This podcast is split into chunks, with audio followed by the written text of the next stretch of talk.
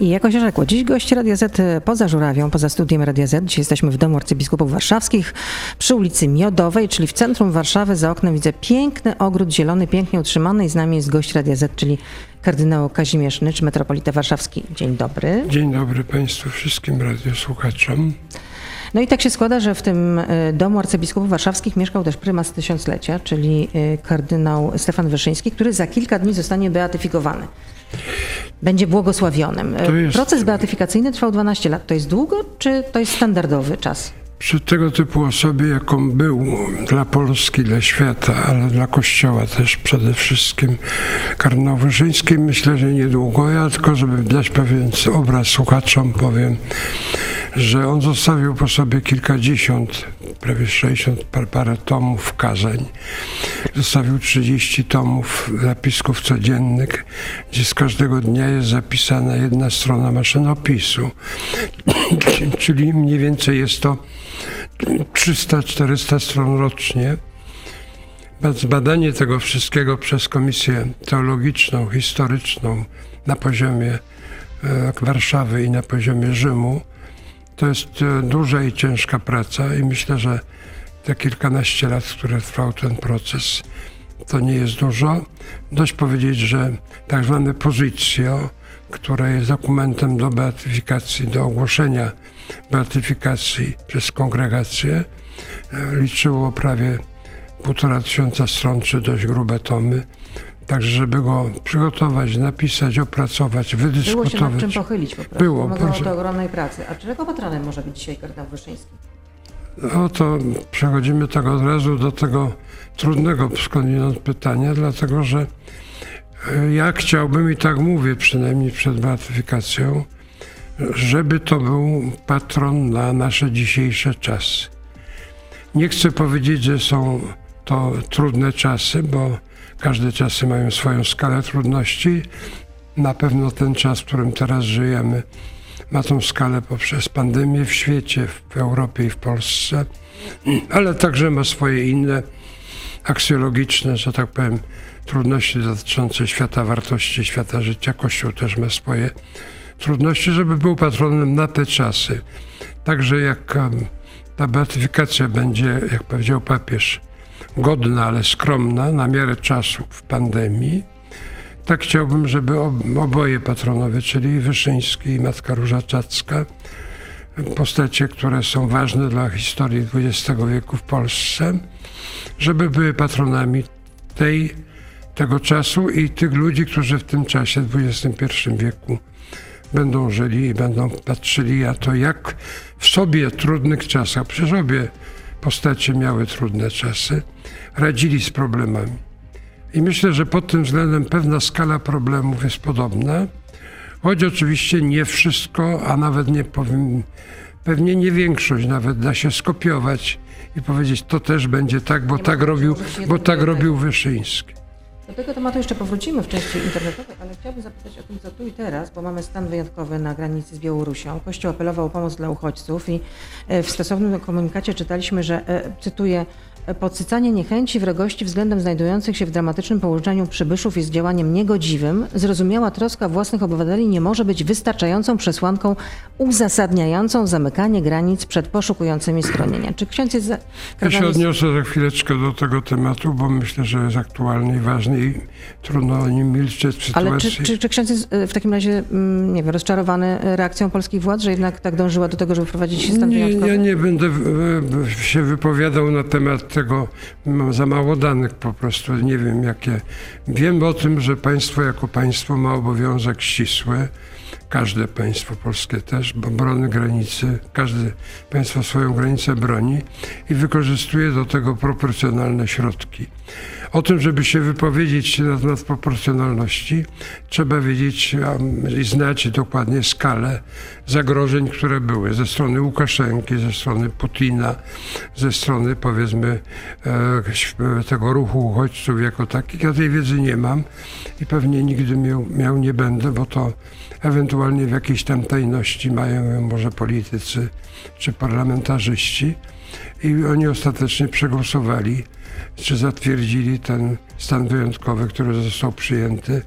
I tak bym na to patrzył. Natomiast Kościół to, co ma do zrobienia, to brać do ręki pomocne rzeczy typu wodę, jedzenie, śpiwory, inne rzeczy, to co robi Caritas no i, tak, nieść nie ludziom, i nieść ludziom potrzebującym. Natomiast pewnie miałby się prawo spodziewać od polityków, że niezależnie od tego, gdzie tych uchodźców e, 32 jest, czy po tej, czy po tamtej stronie, że stworzą taki komfort, to nie jest luksus, tylko komfort, który pozwoli pomocy humanitarnej, na przykład Caritasowi, docierać z pomocą, żeby... Czyli Caritas powinien mieć możliwość y, Ja uważam, ja uważam że powinien mieć możliwość, że to się powinno dać, nie znam się na tym szczegółowo, wynegocjować politycznie, żeby, żeby nie było przerzucania wody czy czegokolwiek na drugą stronę przez granicę, tylko żeby była zwykła, ludzka, chrześcijańska też pomoc. Czyli Wyrazem organizacje takiej po- humanitarne powinny, tam mieć,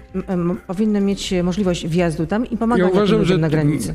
Pierwsze pytanie, jak oni tam są zaopiekowani, czy są potrzebujący, czy są głodni i tak dalej, bo może to być także dzieło jakiejś tam, powiedzmy, propagandy. Wiemy, że każdy przy tej okazji chce ugrać swoje, to znaczy politycznie swoje, czy wyborczo swoje.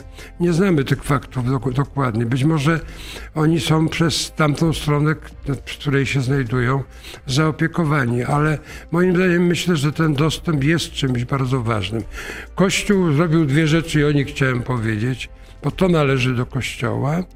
Mianowicie pierwsza rzecz to jest to, co wyraziliśmy i będziemy wyrażać 5 w zbiórce ogólnopolskiej na Afganistan, czyli na ludzi potrzebujących pomocy. To jest konkretna pomoc, którą Kościół przekaże Afganistanowi, ludziom potrzebującym, także potrzebującym tutaj, kiedy oni się tutaj znajdą. Druga sprawa, którą trzeba by było odgrzać, że tak powiem, bo Kościół o niej mówił, mówi i powinien mówić, to jest sprawa taka, żeby się żaden prawdziwy uchodźca, bo to rozróżnienie uchodźca, emigrant musi zostać dokonane i musi zostać ocenione przez tych, którzy rozpatrują wniosek. Nie?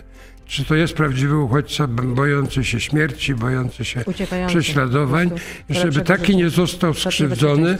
I tu Kościół, nie tylko Kościół, bo to jest narzędzie jakby ponadkościelne, ma i proponował tak zwane korytarze Humanitarne. humanitarne, które są dziełem wspólnoty Sanegilio, czyli świętego Idziego, obecnej także w Polsce i gotowej przyjmować jednostki, bo to chodzi nie o tysiące, to chodzi o dziesiątki ludzi, ewentualnie setki, tych, którzy naprawdę potrzebują pomocy. I myślę, że wcześniej czy później trzeba do tej koncepcji hu- humanitarnych korytarzy wrócić. I tutaj dodaję, myślę, trzecią, niesłychanie ważną rzecz, która jest rzeczą strategiczną. I to, co Kościół też przypominał w tym komunikacie Rady, ale także w komunikacie dużym konferencji Episkopatu Biskupów Decyzjalnych, mianowicie, że my w ogóle stoimy w najbliższych latach, być może 20 latach, przed dużym problemem uchodźczym w z świecie. którym będziemy się musieli zmierzyć. Dlatego, że wynika z wielu, wielu powodów. Tutaj nie, musimy nie czas wymieniać, ale trzeba powiedzieć, że jeżeli się patrzy na demografię Europy, w tym Polski, i demografię Afryki Północnej, czy Afryki Równikowej, no to wiadomo, że życie nie znosi pustki. Nie zdosi próżni, to prawda. I tutaj stawiamy pauzę. E, Ksiądz Kardynał oczywiście z nami zostaje. Jesteśmy na Facebooku, na Radio ZPL. Beata Lubecka, zapraszam. A czy ksiądz, a czy, czy Kościół jeszcze może coś tej, w tej materii zrobić, jeśli chodzi o koczujących tam na granicy? Znaczy ja myślę, że Kościół, jeżeli by się ruszyły kiedykolwiek, a myślę, że wcześniej czy później to przekonanie dojdzie do skutku korytarze humanitarne, to na pewno Kościół musi być uczestnikiem tego procesu, bo to jest kwestia, państwo w tym wypadku robi mm, dużo, ale nie najwięcej, bo państwo daje możliwość pozwolenie, to, które jest, to jest potrzebne ze strony państwa, natomiast Kościół, samorządy, parafie i gminy, one dają miejsce, gdzie można kogoś w ramach korytarzy humanitarnych przyjąć, bo bardzo często tu chodzi o szpitale, tu chodzi o środowiska wychowawcze, o pewną integrację, której trzeba O infrastrukturę trzeba po prostu też szeroko pojętą. tak, ale nawet zwykłe miejsca i tak dalej. I na pewno Kościół w tym, tej dziedzinie nie będzie zamknięty. tylko będzie o tym w jakimś sensie myślał. Ale w związku ze stanem wyjątkowym, y, bo, gdzie turyści odwołują rezerwacje, że wydawane są specjalne przepustki dla tych, którzy chcą tam odwiedzić y, swoich bliskich, ale te wytyczne okazuje się nie obowiązują na przykład w przypadku odpustu w sanktuarium w- maryjnym w Kodniu. Czy tak powinno być? Tam jest parę takich miejsc, które są związane z, kościołami, z sanktuariami na pewno, ale też pamiętajmy, Ale że nie jest, tak- żeby nie to tak robić... powinno być, że ten odpust powinien być rzeczywiście... Znaczy, ja myślę, że z biegiem czasu, z biegiem czasu to sprawa się trochę uciszy i, i pewnie myślę, że niektóre e, możliwe pielgrzymki czy wyjazdy będą możliwe po uzgodnieniu Ale to jest teraz możliwe właśnie. Czy to, czy to tak być powinno? Czy to jednak nie wygląda na No, jakiś ale, przywilej ze Proszę Pani, no niech Pani nie zmusza do tego, żeby, żeby mianowicie e, oceniać w tym wypadku, co jest możliwe, a co nie jest możliwe w stanie wyjątkowym, bo ktoś go wprowadza i wie, jakie są, czy jakie jest prawo stanu wyjątkowego. Przecież e, ja jestem z tego pokolenia, które pamięta stan wojenny i to bardzo dobrze przez trzy lata. I wiem, co było wolno i wiem, jak chciałem na pogrzeb pojechać najbliższego zmar krewnego, to musiałem w województwie szukać możliwości pozwolenia. Nie chciałbym nigdy, No, żeby czasy, coś takiego się okrutne. Żeby się okrutne. coś takiego powtarzało. A, to były czasy absolutnie okrutne. A jak ksiądz kardynał odebrał e, słowa posła Nizdrasa, który mówił o piłowaniu katolików?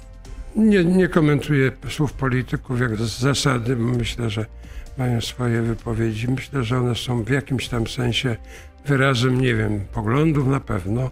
Są wyrazem jakiejś pewnie linii, którą się próbuje w okresie takim trochę budowania kampanii przedwyborczej robić i zdobywać sobie, moim- zdaniem, posłów. Powiedziałem tylko publicznie i to podtrzymuję, że, że jeżeli wziąć piłowanie od bo tak zostało powiedziane, od, nie od piły, tylko od pilnika, bo od piły trzeba odciąć kościół od czegoś. Natomiast jeżeli piłowanie, no to chcemy coś opiłować, czyli zmniejszyć, to ten kościół jakoś tam piłowany jest przez ostatnie lata dość mocno. Myślę, że sam wchodząc na drogę synodalną czy synodu, który jest przez papieża zapowiedziany, także wchodzi na taką drogę autoreformy, że tak powiem, więc potrzebuje takiej. Ale sama wypowiedź uważam jako taka była niefortunna. A ksiądz kardynał się zaszczepił? Tak. A czy te osoby, które nie chcą się zaszczepić, to zdaniem księdza kardynała e, łamią piąte przekazanie? Nie zabijaj?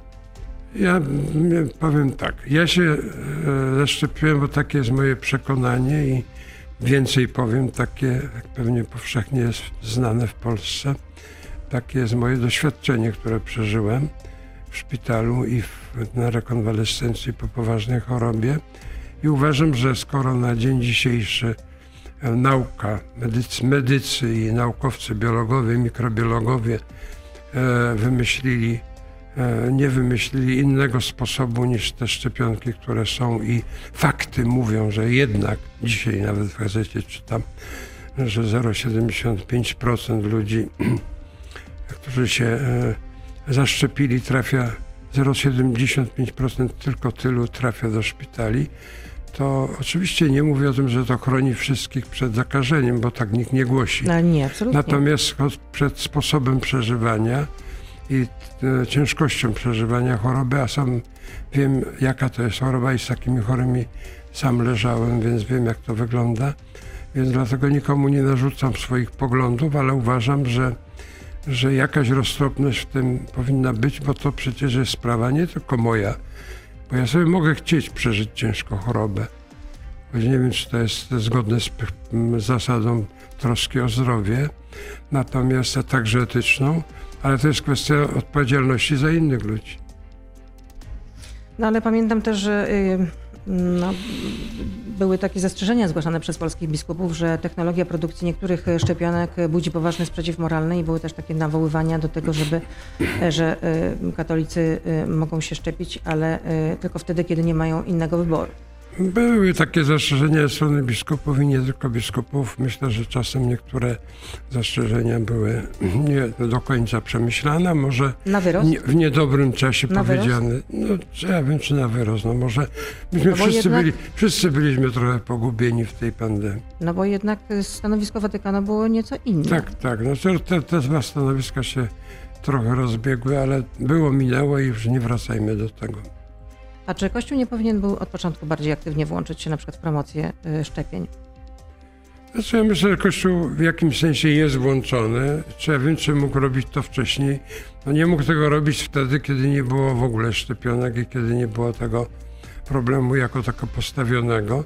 Natomiast myślę, że w tej chwili się włącza i włączają się konkretne parafie, konkretne wspólnoty, Teraz konkretni tak. biskupi i tak dalej. No i też z tego powodu jest czasem e, hejtowany przez, przez antyszczepionkowców, którzy uważają, że to szkodzi temu, temu, temu.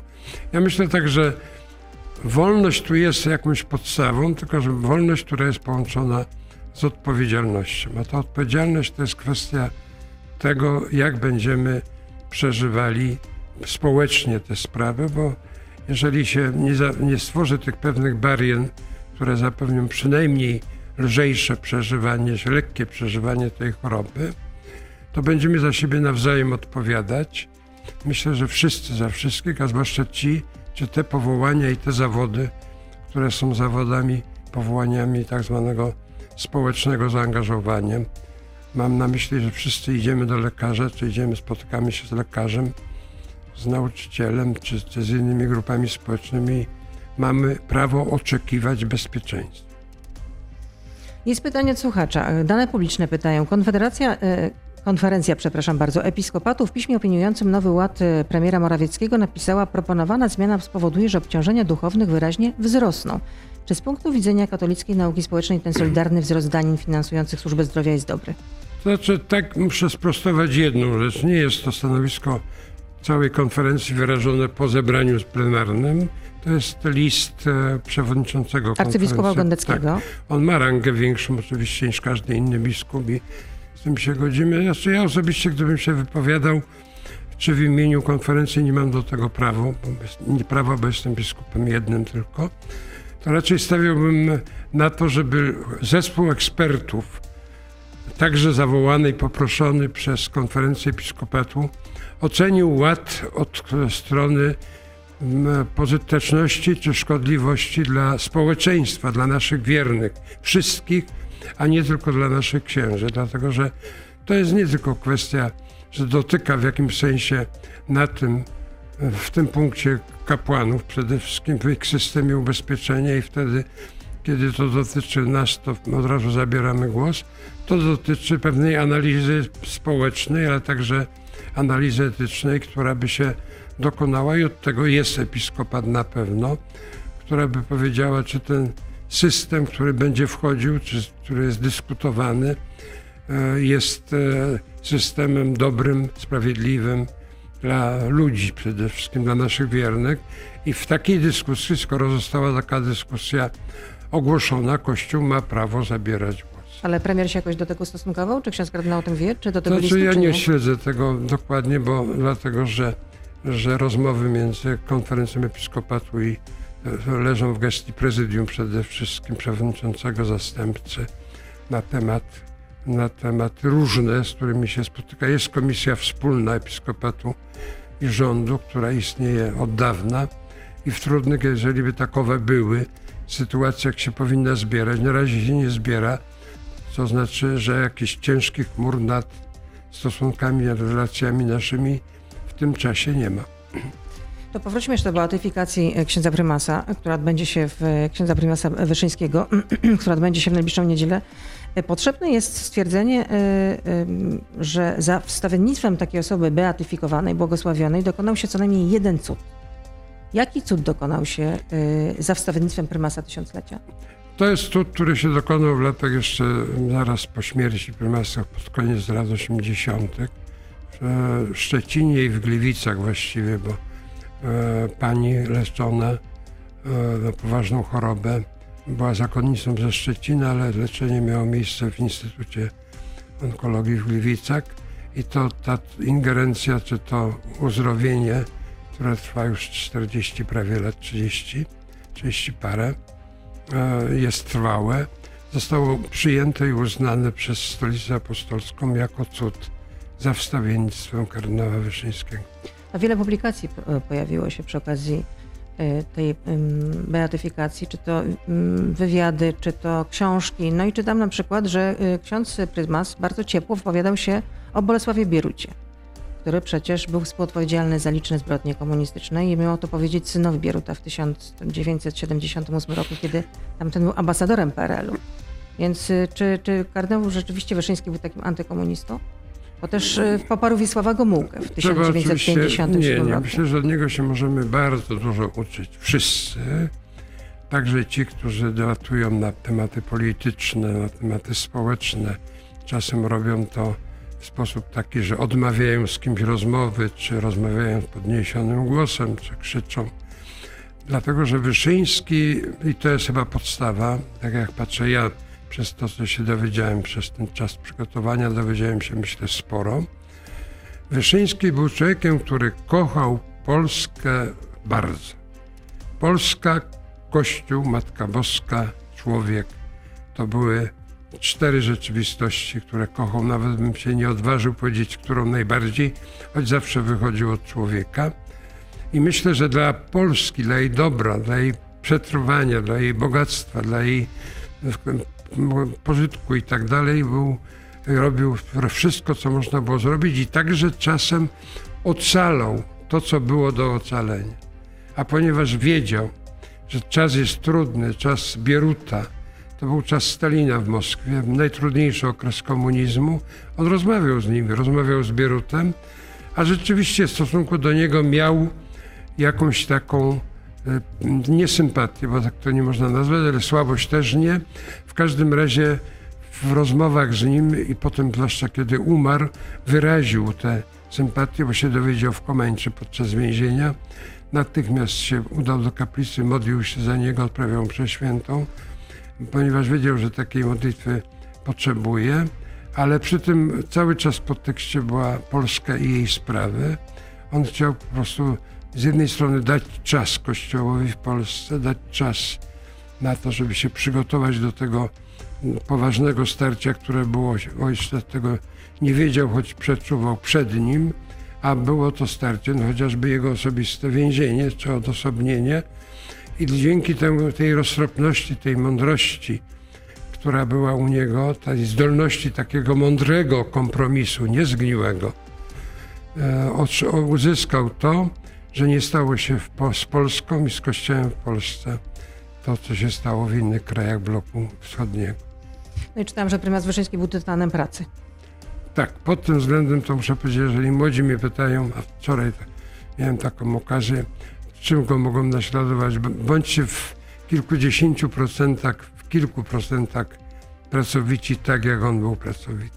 Jak się patrzy na jego kalendarz, na wykorzystanie ch- chwili, na ilość, liczbę ludzi, których przyjmował codziennie, jak się patrzy na czas, który, o który walczył dla kontaktu z Bogiem, dla modlitwy, jak ten kalendarz był poszatkowany na 15 minut, 15 minut, 15 minut, nie było wolnych terminów i czasu tak zwanego dla siebie, to pod tym względem, a zresztą wystarczy przeczytać jego promemoria, jeżeli on miał co napisać po każdym dniu postaci powiedzmy kilku stron maszynopisu albo przynajmniej jednej strony maszynopisu zawsze, to znaczy, że tam się coś działo. A działa się jego praca, jego zaangażowanie. On był dla Kościoła, on był dla konferencji episkopatu, on był dla Polski. Myślę, że ta beatyfikacja, i tutaj jakby dotykamy jej raz jeszcze, tym się różni od innych beatyfikacji, że beatyfikacja z natury rzeczy jest i ta też będzie podwójna, będzie aktem religijnym, czyli Kościół orzeka, że dany człowiek, Wyszyński Czacka, i to udowadnia kongregacja, został zbawiony, czyli jest święty, błogosławiony, to orzeka w akcie beatyfikacji. To jest dla ludzi przede wszystkim wierzących. Natomiast chciałbym i myślę, że tak będzie, to widać po ilości, liczbie ludzi, którzy się zgłaszają, chcieliby być, że ta beatyfikacja ma także wymiar państwowy, narodowy. Dlatego, że prymas był i prymasem Polski, więc dla Kościoła powszechnego, nie tylko dla jednej i drugiej diecezji, ale dla wszystkich diecezji, przewodniczącym konferencji episkopatu. I wiemy, że był głosem narodu, który w tamtym czasie jego rządów, zwłaszcza w latach 50. i 60., nie miał swojego głosu. On go wypowiadał w ramach nowenny wielkiej we wszystkich diecezjach i w ramach tysiąclecia Chrztu Polski. Wypowiadał głos ambon całego kościoła w Polsce i mimo wszystko, że nie było mediów takich jak dzisiaj są, był to głos słyszany, który na tamte czasy docierał do społeczeństwa. Ale spotkałam się też z taką opinią, właśnie przygotowując się do tego programu i czytając y, liczne, mm, czy to wywiady, czy też y, opracowania dotyczące prymasa Wyszyńskiego. Na przykład profesor Stanisław Obirek, na pewno znana księdzu kardynałowi mhm. postać, fotohistoryk i były jezuita, tak charakteryzuje kardynała Wyszyńskiego w jednym z wywiadów. Mówi tak, że jeden poziom to obraz, który próbuje narzucać nam hierarchia, czyli postać męża stanu, niezłomnego prymasa tysiąclecia, a tak naprawdę prymasa poznajemy na wielkich zgromadzeniach i to moim zdaniem Wyszyński prawdziwy. Wyszyński radiomaryjny, promujący emocjonalny, niepogłębiony przekaz wiary zredukowany do ludowej katolickiej bańki. To jak ksiądz kardynał? Każdy ma prawo do swoich poglądów i pewnie ludzie będą patrzeć ze swojego punktu widzenia na prymasa i go oceniać. Inaczej będzie oceniał ktoś, kto patrzy z zewnątrz kościoła, inaczej ktoś, kto był kiedyś wewnątrz kościoła i, panu profesorowi danemu księdzu Stanisławowi, którego akurat znam i pamiętam z Krakowa bardzo dobrze.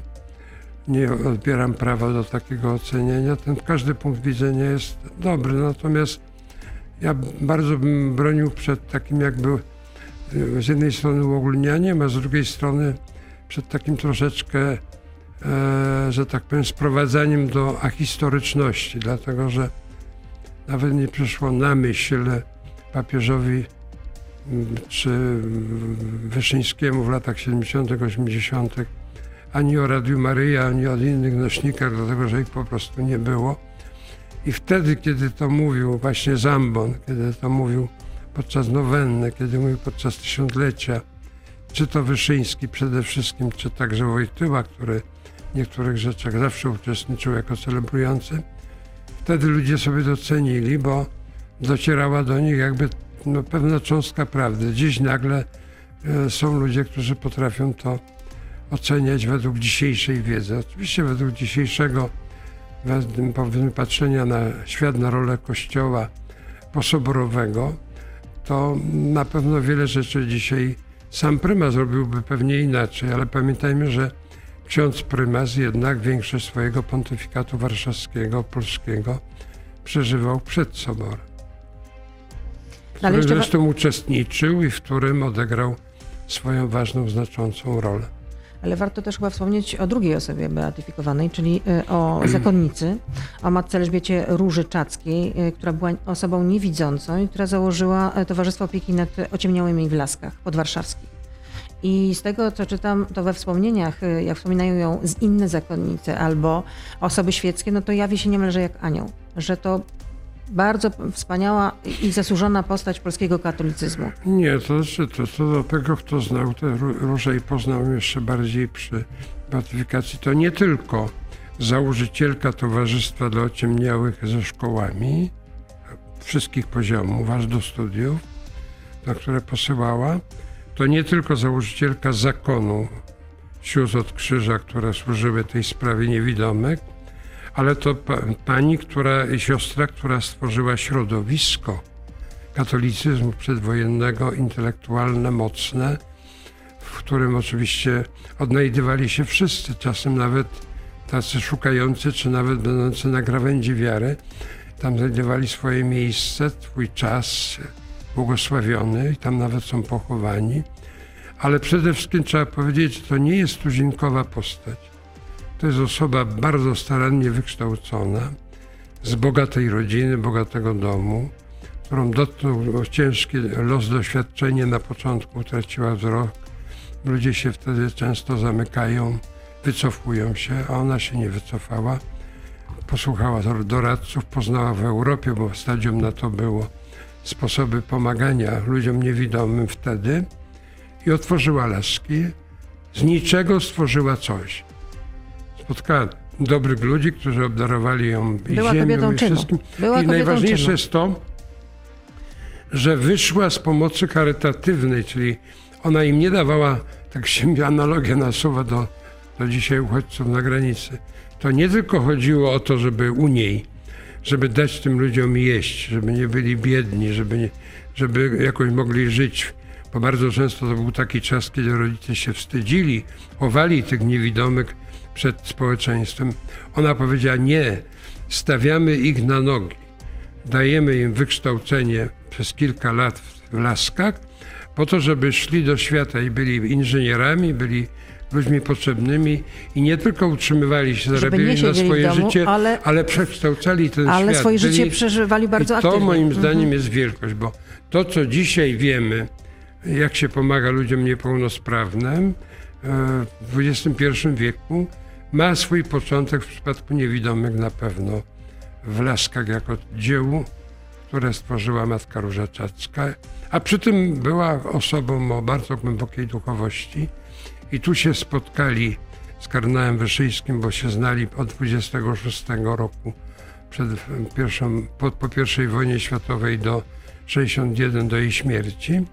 Bywał Wyszyński często w Laskach, potem także po jej śmierci prowadził jej pogrzeb. Byli sobie bliscy duchowo, jeden drugiego ubogacał. I są jeszcze pytania od e, słuchaczy. Jest pytanie, wiele kościołów we Francji, widzę, że księdza kardynał już spogląda nerwowo na zegarek. Muszę zadać jeszcze pytania od słuchaczy, chociażby trzy, chociaż ich więcej. Wiele kościołów we Francji zburzonych albo przekształcanych na meczety. W Holandii kościoły są zamieniane na sklepy, restauracje. Co robi polski episkopat, żeby to samo nie powtórzyło się w Polsce?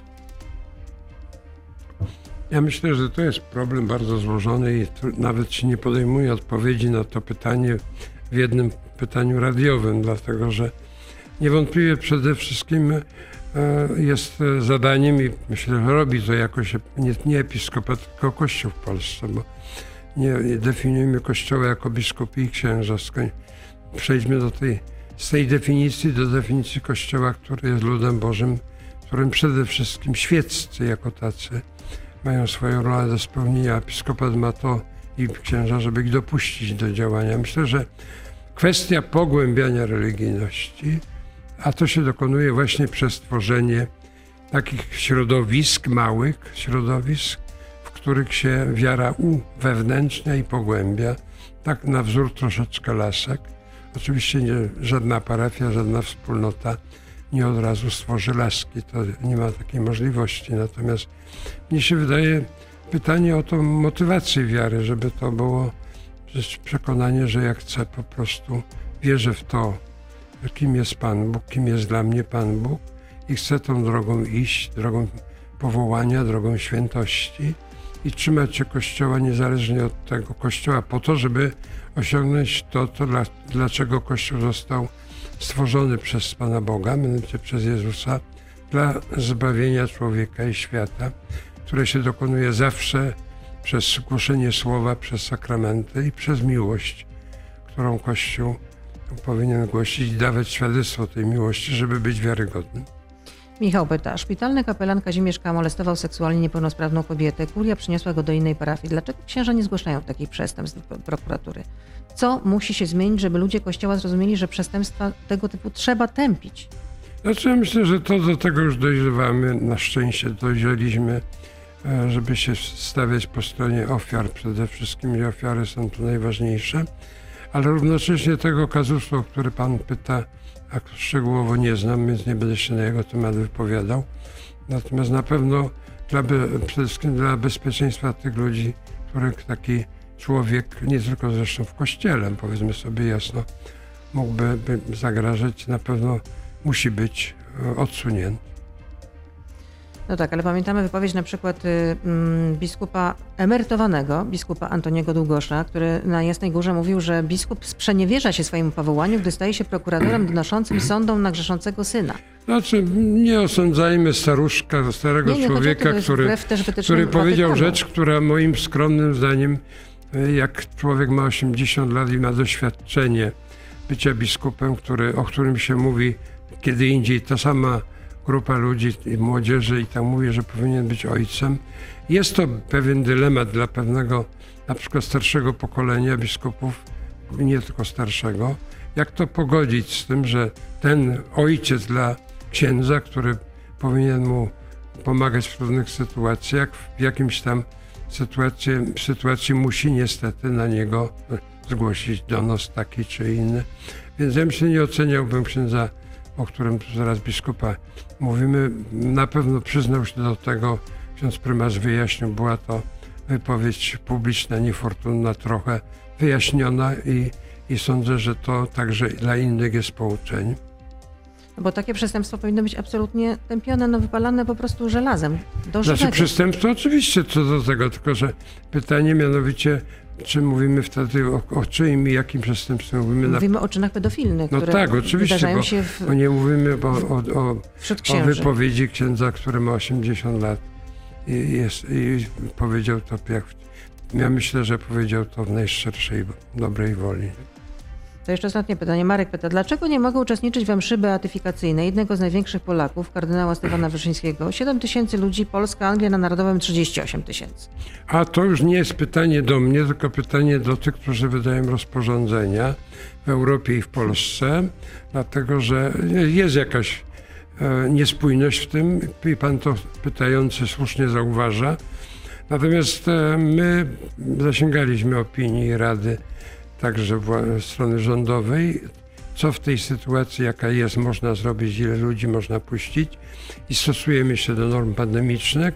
Natomiast dobrze to pytanie pan postawił, dlatego że ja przy okazji mam okazję powiedzieć i zaprosić na beatyfikację przede wszystkim medialną w znaczeniu takim, że większość społeczeństwa, które chce uczestniczyć w tej beatyfikacji podwójnej, Matki Różycewskiej i kardynała Stefana Wyszyńskiego, będzie nie w świątyni i w jej obejściu, tylko większość będzie przed telewizorami, przed internetem, przed radiem i tak dalej, ponieważ z tego co wiem, a wiem dobrze, większość telewizji i środków masowego przekazu, łącznie z internetem, będą brały sygnał i transmitowały niewątpliwie ważne wydarzenie dla Kościoła w Polsce, dla Polski, ale myślę także, że dla Kościoła powszechnego, ponieważ prymas nie był tylko własnością Kościoła w Polsce.